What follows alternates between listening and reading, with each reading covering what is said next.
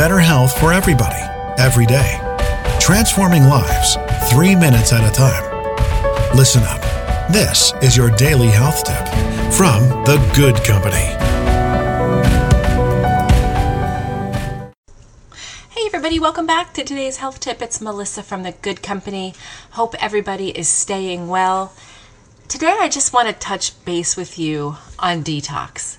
I listen to a lot of people talk about going on a fast or going on a detox or going on a cleanse.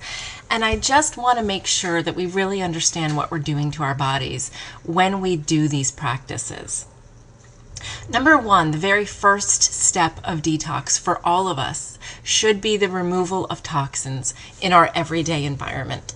If you are drinking Diet Coke or alcohol, if you are using personal care products that contain parabens and formaldehyde, if you are using over the counter medications, um, all places to look for toxins right? Are, are we eating organically, especially the dirty dozen, right? The 12 vegetables that they say to never eat unless they're organic due to pesticides, right? Well, we really need to take a look at where our toxic burden is coming from in the first place. And the first step of detox is simply removing those.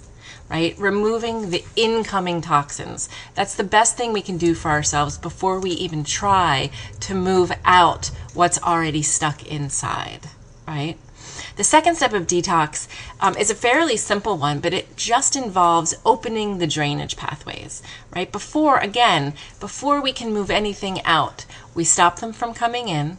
And secondly, we make sure that our drainage pathways, and what am I talking about when I talk about drainage pathways, right? The way that toxins get out of our body, our kidneys, our liver, um, very big cleansing mechanisms there. They need to be open and free flowing our lymphatic system, right? Our lymphatic system is a superhighway that travels through our whole body carrying lymph, making sure that that is open and flowing.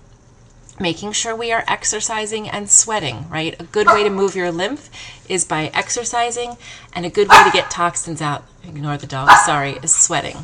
So that's what we want to start thinking about when we think about detox. First, we stop the toxins from coming in. Secondly, we open up the drainage pathways. Then we can start to think about mobilizing toxins and moving them out. So something to think about if you've ever thought about detox. We got to do it the right way because if you start moving things that are settled deeply without having drainage pathways and a way for them to get out, you're going to get yourself in trouble.